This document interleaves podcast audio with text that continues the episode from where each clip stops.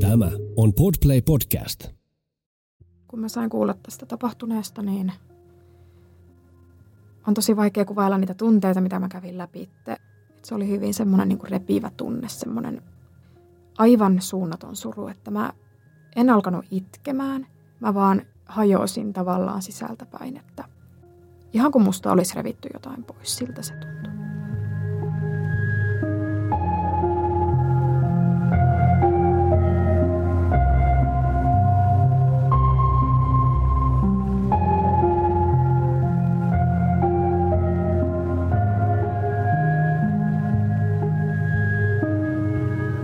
Kuuntelet Siitä on vaikea puhua podcastia. Jokaisessa jaksossa tulet kuulemaan anonyyminä esiintyvän ihmisen vastauksen kysymykseen, mikä on vaikeinta, mitä olet koskaan kokenut. Nämä tarinat kerrotaan ilman sensuuria tai filttereitä. Yksityiskohdat voivat pysäyttää ja pyydänkin siksi huomioimaan sisältövaroitukset, jotka löydät jakson kuvauksesta –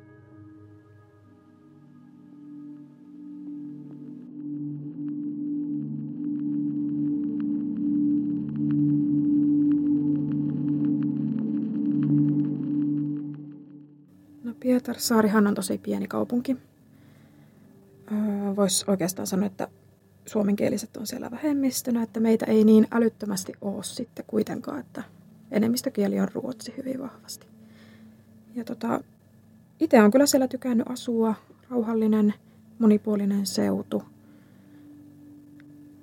Löytyy kaiken näköistä tekemistä kaikille ja alue on meren rannalla tuossa Kokkolan naapurissa, niin erittäin kivaa seutua kyllä. Mä varmaan sanoisin, että mun lapsuus ja nuoruus on ollut aika semmoista tavanomaista. Olen elänyt aina ydinperheessä. Multa löytyy pikkuvelivanhemmat. Elettiin semmoisella tosi rauhallisella alueella, aika lähellä järvenrantaa. Käytiin siinä usein, usein lapsuudessa uimassa. Jasminhan asui siinä sitten aika meidän lähellä. Mentiin vain yksi semmoinen tavallaan ylämäki ylös ja siinä oli sitten heidän talo, että ihan naapureita ei oltu, mutta – hyvin lähekkäin asuttiin. Ja, ja tota, Jasminiin tutustuin tosi pienenä, että muistaakseni, olisinkohan mä ollut Eskarissa, en Eskarissakaan, että reippaasti alle Eskari-ikäisenä sitten tavattiin.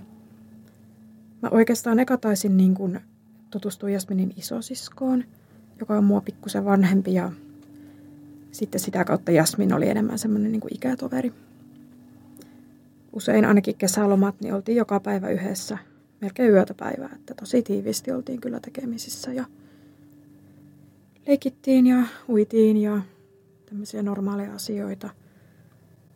Jasminissa muhun aina vetosi semmoinen energisyys, positiivisuus. Hän oli tosi eloisa persoona aina menossa, aina nauramassa.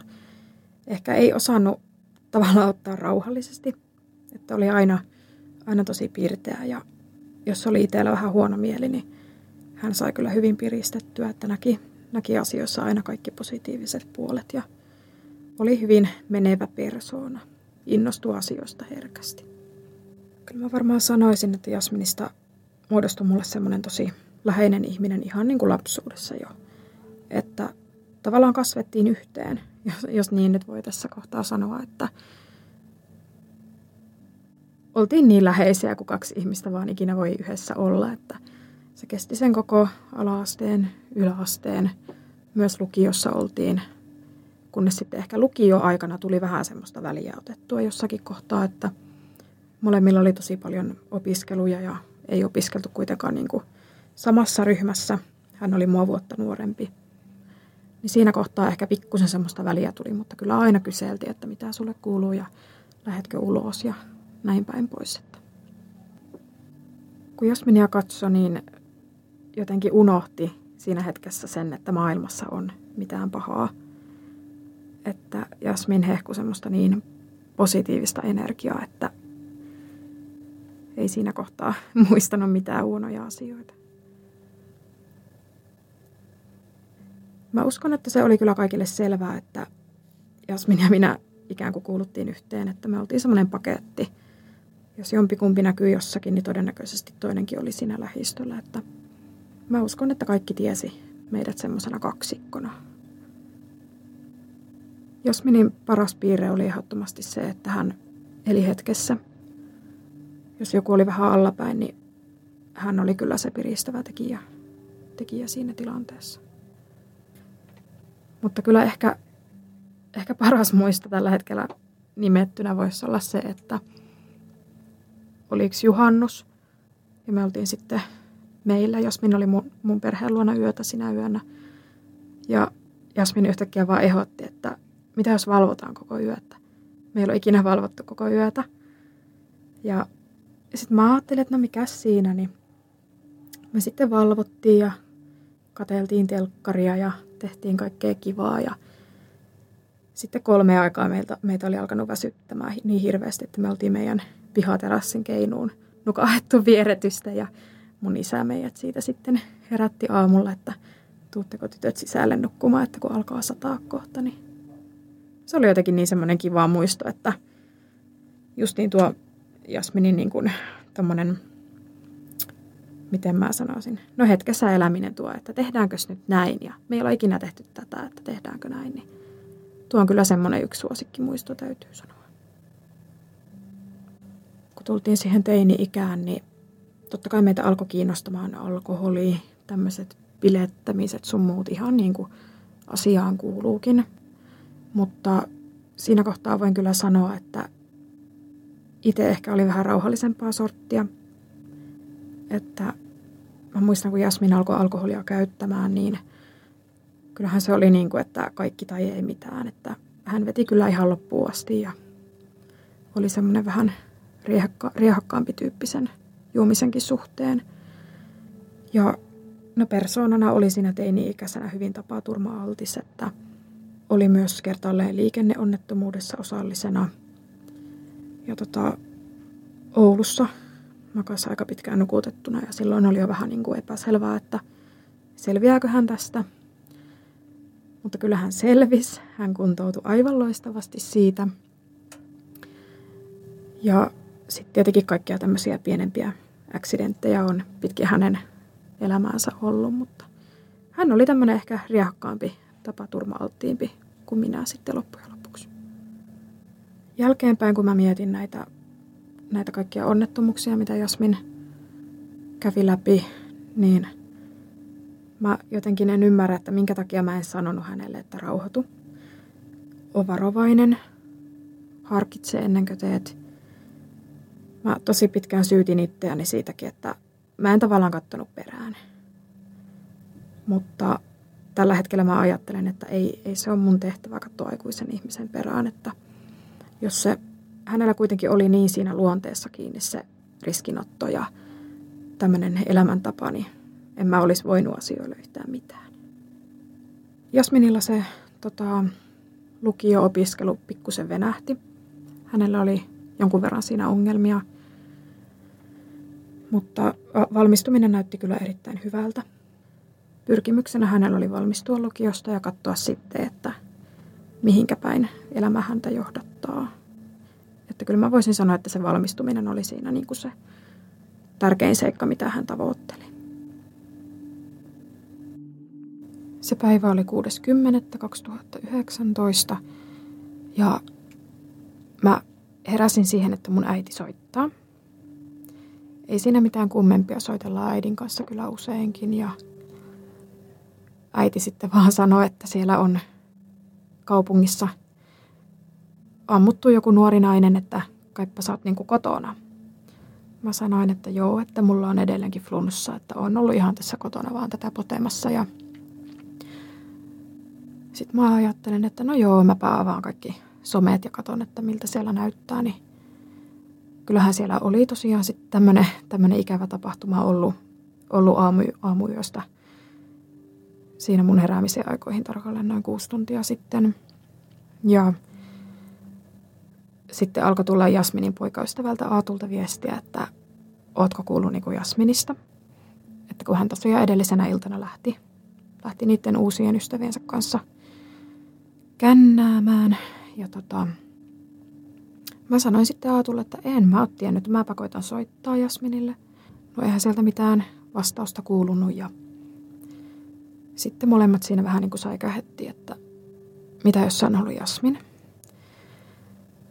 Laitettiin Jasminille molemmat ihan paniikissa viestiä ja sitten tota, alkoi siellä uuti, uutisotsikoissa näkymään kuvia. Jasminin asunnon edessä oli poliisiauto ja siinä kohtaa sitten Aatu laittoi Jasminin perheelle viestiä, että mikä, mikä homma, että ollaan tosi huolissamme. Niin Jasminin isä sitten vastasi, että se oli Jasmin. Kun mä sain kuulla tästä tapahtuneesta, niin on tosi vaikea kuvailla niitä tunteita, mitä mä kävin läpi mutta voisi ehkä kuvata sillä tavalla, että Jasmin oli kuitenkin niin osa mua. Tuntui siltä, kun se osa musta olisi vedetty pihalle. Se oli hyvin semmoinen niin repivä tunne, semmoinen aivan suunnaton suru, että mä en alkanut itkemään. Mä vaan hajosin tavallaan sisältäpäin, että ihan kuin musta olisi revitty jotain pois, siltä se tuntui. Siinä kohtaa mä en ollut vielä noussut sängystä ylös. Mä mä muistan, kun se niin kuin, tavallaan se paniikki sitten niin kuin vyöry mun päälle. Mä ajattelin, että ei, ei, niin kuin, ei helvetti, mitä, mitä on tapahtunut. Ja mä soitin sitten heti omalle isälleni, että nyt tulet niin kuin hakemaan, mutta että lähdetään sinne Jasminin vanhemmille. Että nyt, nyt täytyy niin kuin tehdä näin. Mun isä tuli sitten hakemaan mua. Ajettiin Jasminin poikaystävän Aatun luokse ja otettiin hänetkin sitten kyytiin vielä ja mentiin sinne Jasminin vanhemmille – ja mä jäin siihen tie, tielle sitten jotenkin niin kuin kokoamaan itseäni ja Aatu meni sitten sinne Jasminin vanhemmille ja ovi meni perästä kiinni. Mä jäin siihen tielle sitten ja siinä kohtaa mä en kyllä niin kuin muista enempää, että meni, meni ihan sitten niin kuin pimeäksi tilanne. Ja Aatu tuli sieltä sitten pihalle ja poistuttiin molemmat sitten koteihimme ja siitä kohtaa mä en kyllä sitten muistakaan enää, että mitä mä loppupäivän aikana tein. Tai... Meidänhän oli silloin tapahtuma yönä tarkoitus viettää aikaa yhdessä. Että Jasmin silloinkin kysyi illalta, illalla aika multa, että lähdetäänkö ulos, mutta mulla oli kauhean flunssa. Mä jäin sitten kotia ja sitten siinä kohtaa jo Jasminin poikaystävä oli alkanut laittaa mulle viestiä, että Jasmin liikkuu vähän oudossa porukassa. Ja siellä on mukana semmoinen vanhempi mieshenkilö. Ja tämä Jasminin poikaystävä vähän niin kuin aavisteli, että Jasmin saattaisi olla tästä miehestä jonkun verran kiinnostunut. Niin tota, Jasminin poikaystävä Aatu tosiaan laittoi mulle tämmöistä huolestunutta viestiä siinä kohtaa. Ja niinhän siinä oli sitten mennytkin, että Jasmin oli tämän mieshenkilön ja hänen kaveriporukkansa kanssa sitten viettänyt iltaa ja tämä mies Samuel oli sitten, sitten huumepäissään Jasminin surmannut. Ja sitten tota, aika nopeasti alkoi tulla kaikkia uutisotsikoita Iltalehteen sun muualle ja totta kai seurasin niitä. Ja sieltä kävi sitten aika aika nopeasti ilmi, että näihin tapahtumiin oli liittynyt, liittynyt huumausaineet aika vahvasti, niin siinä kohtaa mä mietin, että ei voi olla, että ei Jasmin ikinä käyttäisi huumeita. Ei ikinä. Mä mietin läpi kaikki, mitä hän, miten häntä oli niin kuin kasvatettu kotona. Mä mietin kaikki ne yleiset suhtautumiset. Ei se ollut millään niin kuin mahdollista. Mutta niin se vaan sitten oli. Ja Jasmin oli käyttänyt myös huumeita. Ja tässä kohtaa se tuli mulle kyllä yllärinä, että en ollut aikaisemmin sitä tiennyt. Ihan tavanomaisesti tiesin, että hän käyttää alkoholia, kuten minäkin, että ihan terveissä määrin. Mutta no mä sitten laitoin yhdelle Jasmin, Jasminin toiselle kaverille viestiä ja kyselin, että onko Jasmin tosissaan niin kuin käyttänyt jotakin.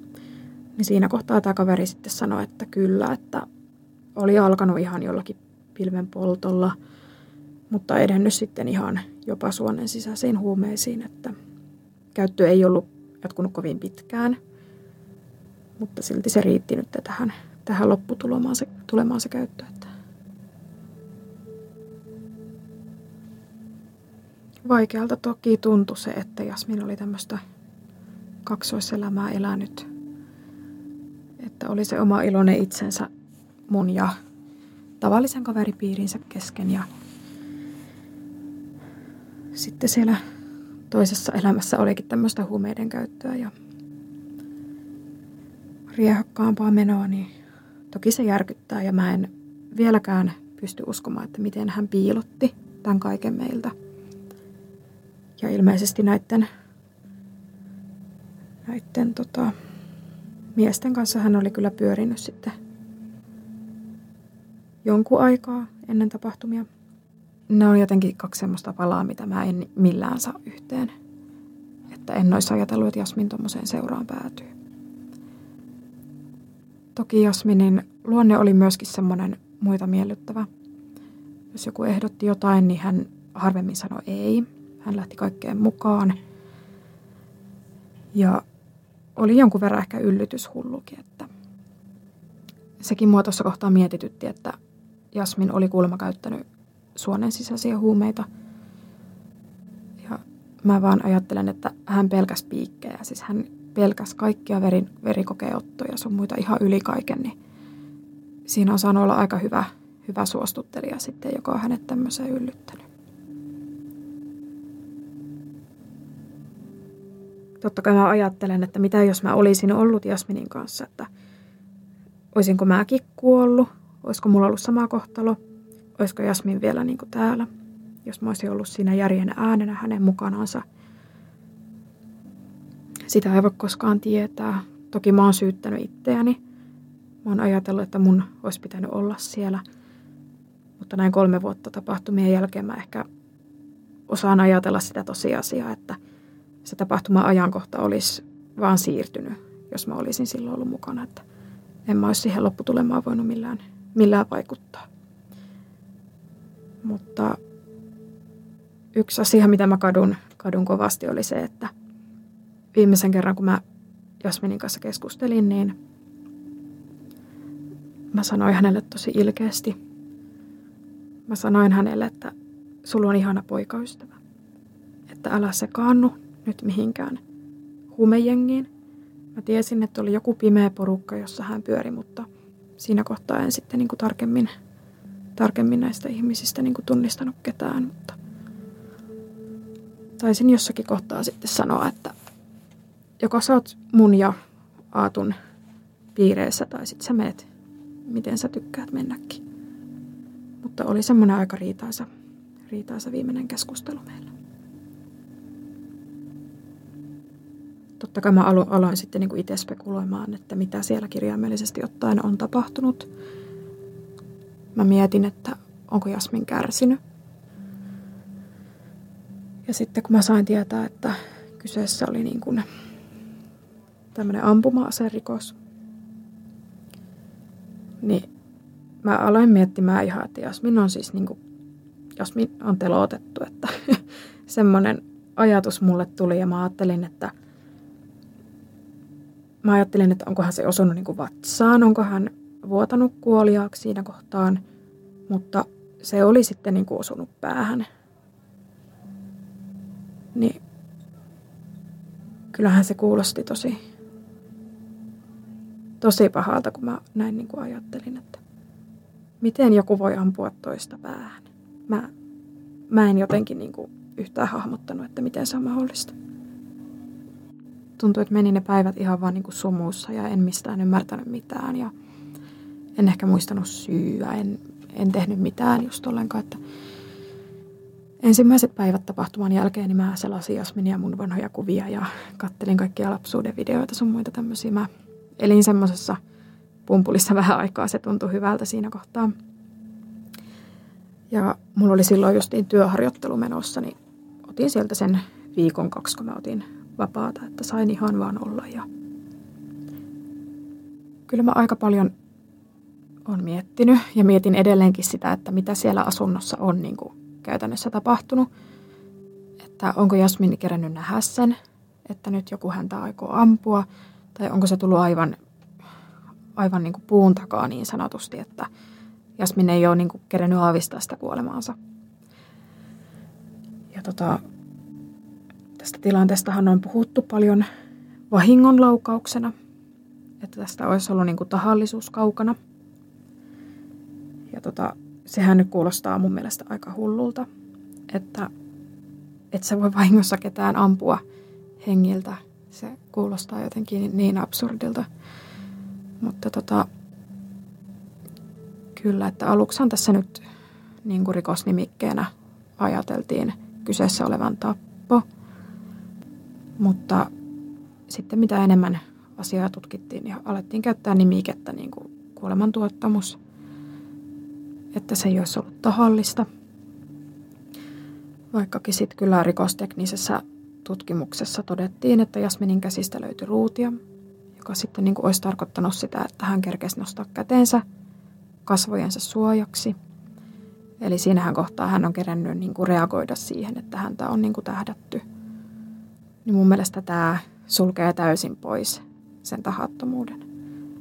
Ja tähän on myös niin kuin lainoppineet kyllä ottanut läpi Suomen kantaa omissa artikkeleissaan, että tämä on siis aika selkeästi kyllä tahallinen tapahtuma, että mikäli uhri on kerännyt siihen reagoida nostamalla kädet. Sitten täytyy sanoa, että paikalliset puskaradiot, kun mä oon niitä lukenut, niin ihmiset on ollut tavallaan meidän puolella, jos näin voi sanoa, että koko kaupunki on nähnyt sen niin kuin teon tahallisena. Niin se on jollain tasolla kyllä lämmittänyt mieltä, että kukaan ei ole lähtenyt tekijää tätä Samuelia puolustamaan. Että aika pian tapahtumien jälkeen mä keskustelin Aatun kanssa siitä, että miten se jos meni hautajaiset, että meidän pitää vähän miettiä, että mennäänkö yhdessä sinne, miten me toimitaan, ketä sinne tulee. Ja sitten tota, Aatu laittoi Jasminin vanhemmille viestiä ja lupa, lupailtiin sitten, että palataan asiaan vähän lähempänä, että Jasminillehan tietenkin tehtiin sitten oikeustieteellinen ruumiin avaus ja mulla ei ollut mitään tietoa, että kuinka pitkään semmoinen prosessi kestää. Että totta kai se voi kestää kauankin, kun tutkitaan, tutkitaan kaikkia asioita ja, ja tota, sitten oli kulunut ehkä no useampi viikko, varmasti päälle kaksi viikkoa, niin mä sitten ajattelin, että no, jos mini vanhemmat ei, ei suostunut infoimaan meitä hautajaisista, niin menin sitten itse seurakuntakeskukseen ja kyselin, että onko varattu jotain, että tullaan paikalle sitten oikeaan paikkaan ja oikeaan aikaan, niin he sitten kävi läpi sieltä tietokantaa ja sitten mä jotenkin se virkailijan silmistä näin, että nyt hän ei pysty mulle mitään ajankohtaa antamaan. Niin mulle sitten kerrottiin, että Jasmin on jo haudattu ja hänet oli haudattu siinä kohtaa muutama päivä ennen sitä, kun mä menin sinne kyselemään ajankohtaa. Ja mä menin sitten tietenkin etsimään Jasminin hautaa siitä meidän hautausmaalta, mutta siinä kohtaa Jasminin vanhemmat oli lähettänyt Aatulle kuvan siitä haudasta ja kertonut, että missä se sijaitsee. Niin mentiin sitten Aatun kanssa sinne yhdessä ja siinä oli vielä kaikki ne hautajaiskukat sen mullan päällä ja sitten me vaan yhdessä todettiin, että siinä se nyt sitten on.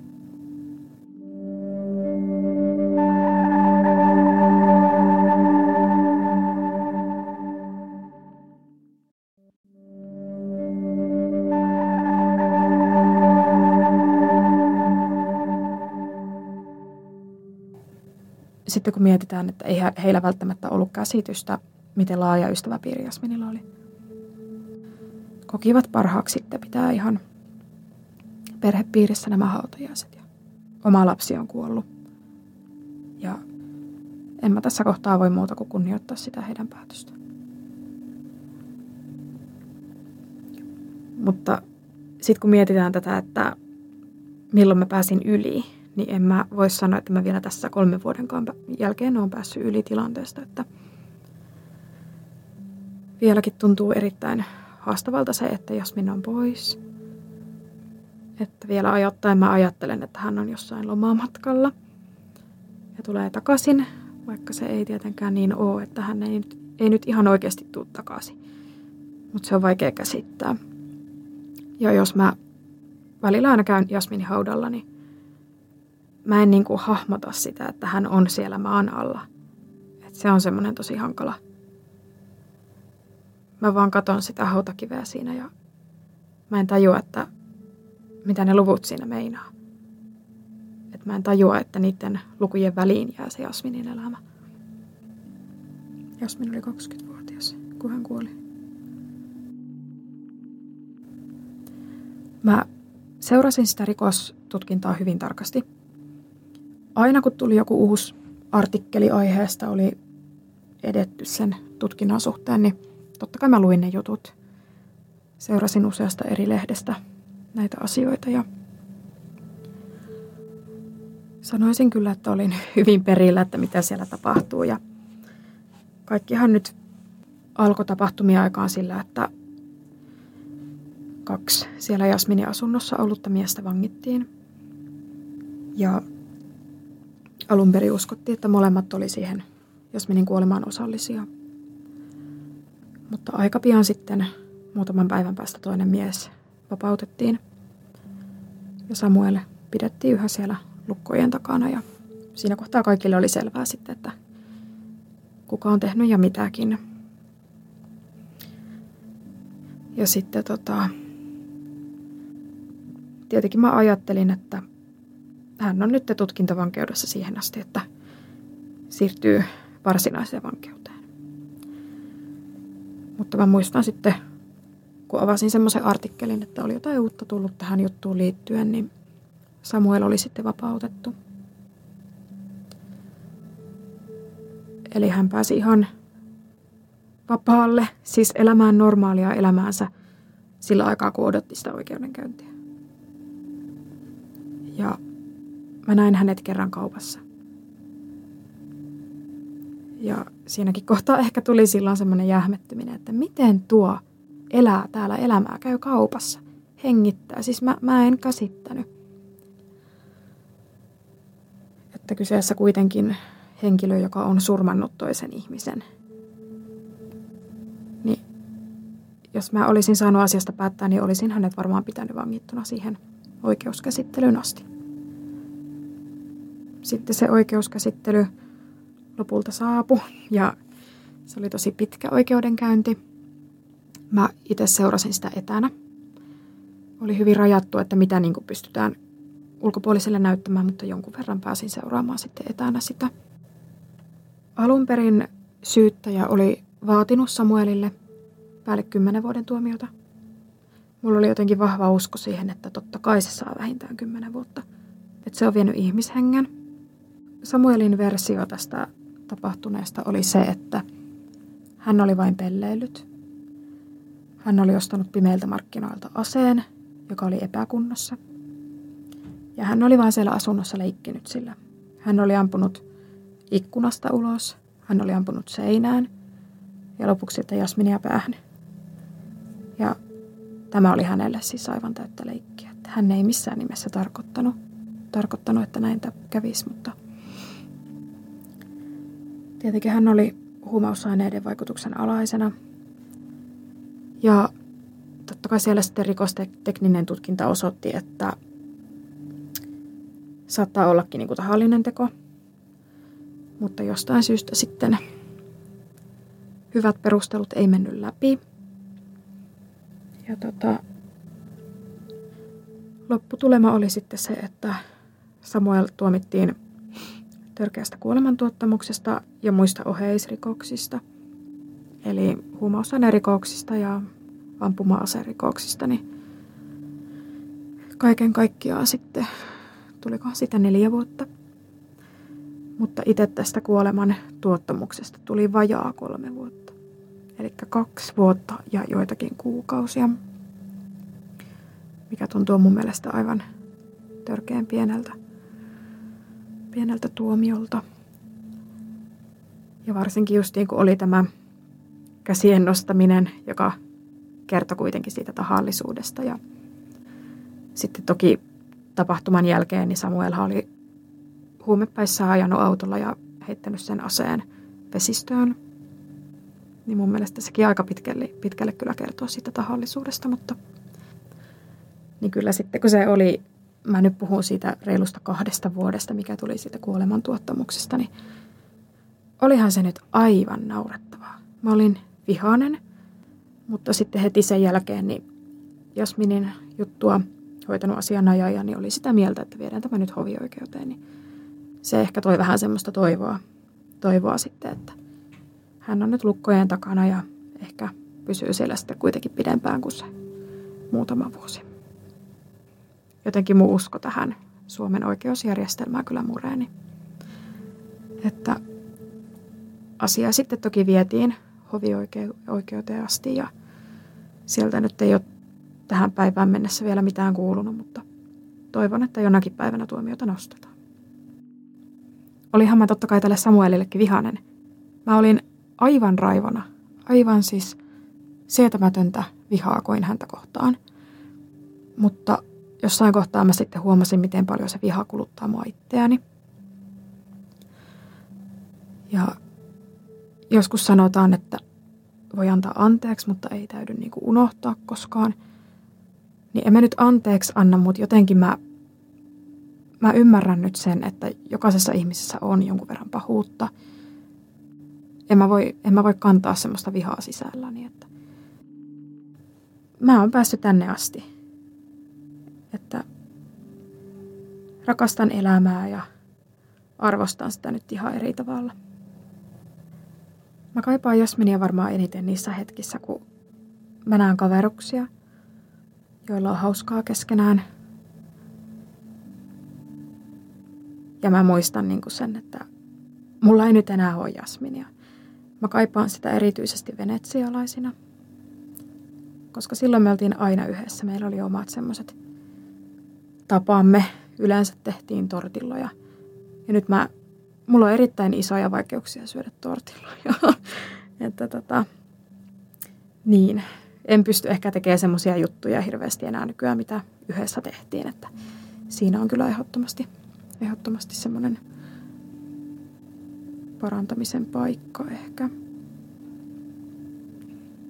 Ja sitten tota, no itse asiassa aika hiljattain mä kyllä näin semmoisen unen, että Jasmin oli siinä unessa ja mä sanoin hänelle, että mua niin ärsyttää, kun mä en voi enää olla sun kanssa. Että kun me ei voida tehdä juttuja yhdessä. Ja siinä unessa Jasmin sitten sanoi mulle, että no tässähän me nyt ollaan yhdessä. Niin se oli jotenkin hyvin semmoinen lohdullinen uni, että en mä yleensä edes muista muunia, mutta niin. Jotenkin mä muistan aina, että jos mulla on oikein kova ikävä, niin mä voin häntä ajatella ihan missä tahansa tilanteessa ja tavallaan kantaa häntä mukana. Mä koen, että Jasminin kuoleman jälkeen mä oon jonkun verran eristäytynyt. Ehkä en ole uskaltanut tutustua uusiin ihmisiin. Mulla on muutama ystävä. Ja ne riittää ainakin tässä kohtaa ihan hyvin, että jotenkin koen tosi vaikeaksi tutustua ihmisiin. En mä tiedä, jotenkin tavallaan mä ehkä pelkään, että nekin viedään sitten multa pois – jotenkin semmoinen pelko on, mutta mä oon sen tiedostanut ja yrittänyt antaa itselleni luvan niin kuin löytää uusia kavereita ja tehdä niitä samoja hauskoja juttuja heidän kanssa kuin Jasmininkin kanssa ollaan tehty. Että elämän täytyy jossakin, jossakin kohtaa kuitenkin kaikesta huolimatta jatkua. Henkisesti tämä on muuhun vaikuttanut varmaan eniten siinä, että musta on tullut vahva. Toki niin kuin tapahtumien jälkeen välittömästi olin kaikista heikoimmillani, mutta tänään mä oon tosi vahva. Et jotenkin mulla on vahva usko siihen, että vastaan saa tulla ihan mitä vaan, niin mä selviän. Ja mä oon oppinut sen, että ihminen mukautuu, ihminen sopeutuu. Aika monenlaisissa tilanteissa voi kuitenkin elää hyvää elämää. Jossain määrin se viha on silleen pikkuhiljaa vähän hälventynyt ei ole poistunut, mutta on hälventynyt huomattavasti ja oma jaksaminen on totta kai siinä ohessa parantunut. Mä toivon, että hän katuu, katuu tekoaan ja ymmärtää sen vaikutuksen Jasminin läheisiin. No mä oon henkilökohtaisesti huomannut, että ihmisiä on kiinnostanut erittäin paljon tämä tapahtuma. Ja totta kai kun kyseessä on hyvin pieni paikkakunta, niin onhan tämä puhututtanut ehkä semmoinen hienotunteisuus olisi ihan toivottavaa siinä kohtaa, kun ihmiset suree ja tutkinnat on käynnissä. Ja netissä on ainakin erittäin laajasti pohdittu kyllä tätä, tätä keissiä ja siellä on sitten ihmiset heittänyt omia arvailujaan. Ja, niin kyllähän se on tietenkin pahalta tuntunut, mutta itse mä oon niitä mennyt lukemaan toisaalta. Mutta toivoisin, että ihmiset olisi ehkä muistanut sitten, että miten puhuvat jonkun lapsesta, jonkun parhaasta ystävästä, jonkun tyttöystävästä, näin päin pois. Ja sitten mä oon huomannut itsekin, kun tapahtumien jälkeen on ollut jossakin viettämässä iltaa, niin multa on tultu, tultu niin kuin kysymään ihan suoraan, että ootko sä se, jonka kaveri ammuttiin. Niin tavallaan se oma niin kuin yksityisyys siinä, siinä kohtaa on rikkoutunut ja muutenkin on ärsyttänyt tosi paljon se, että mut on nähty niin kuin tosi pitkään menetyksen kokeneena ja surevana, että jossakin kohtaa haluaisi olla se oma itsensä. Mä oon lakannut syyttämästä itseäni siitä, että en ollut Jasminin kanssa tuona iltana. Että voisi oikeastaan sanoa, että tässä menee ihan kivasti.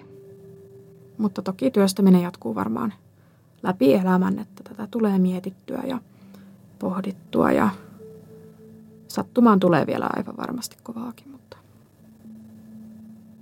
tulevaisuus näyttää oikein valoisalta. Ja toisaalta tämä tapahtuma on kasvattanut mua niin älyttömästi ihmisenä, että se varmuus siitä, että mä, mä pärjään, niin se tuntuu aika törkeä hyvältä. Kyllä mä voin sanoa, että mä ajattelen Jasminia päivittäin ja se piristää mua. Vielä joku aika sitten se sattuu aina ihan hirveästi, mutta nykyään se piristää. Mä muistan, että hän on ollut olemassa ja jotenkin se hänen positiivisuus on mulla edelleenkin niin elävästi mielessä. Kyllä kaikista vaikeinta tässä on ollut tämän oikeusprosessin seuraaminen. Että järkyttävä tapahtuma ja sitten tuntuvaa siltä, että oikeuslaitos niin kuin nauro tälle meidän tragedialle. Kyllä mä, mä niin kuin kannatan sitä, että katsottaisiin ehkä uudestaan näitä meidän, meidän tapoja tuomita ihmisiä täällä Suomessa. Ennen mä pidin elämää ehkä jotenkin itsestäänselvyytenä. Nykyään mä ymmärrän, että kaikki voi särkyä hyvin nopeasti. Mä huomaan, että mä arvostan elämää enemmän – Mä arvostan kaikkia pieniäkin positiivisia juttuja, että ei tarvi olla mikään älyttömän iso asia, että mä siitä jotain ilonaiheita saan, saan revittyä irti. Ja kyllä mä justiin niin kuin voisinkin sanoa, että kannan huolta enemmän läheisistä ja on ehkä lievästi sanottuna harkitsevampikin joidenkin asioiden suhteen. Mä haluaisin ehkä, että ihmiset tietäis tietäisi sen tosiasian, että surun keskellä kaikki tämmöiset oikeusprosessit, niin ne on aivan älyttömän raskaita. Alkuun mulle sanottiin paljon, että aika auttaa, aika parantaa haavat. Mä ajattelin, että olkaa nyt hiljaa, että lässyn lää, että tuo mitään tarkoita, niin kyllä se vaan tarkoittaa. Että se on ihan totta, että kamppaili sitten kuka tahansa, minkä tahansa asian kanssa, niin aika kyllä auttaa. Jos joku pystyy mun tarinaa samaistumaan, jos joku on kokenut jotakin vastaavaa tai muita kauheuksia, niin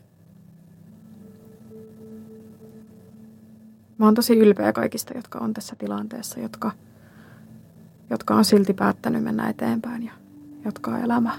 Se kannattaa aina.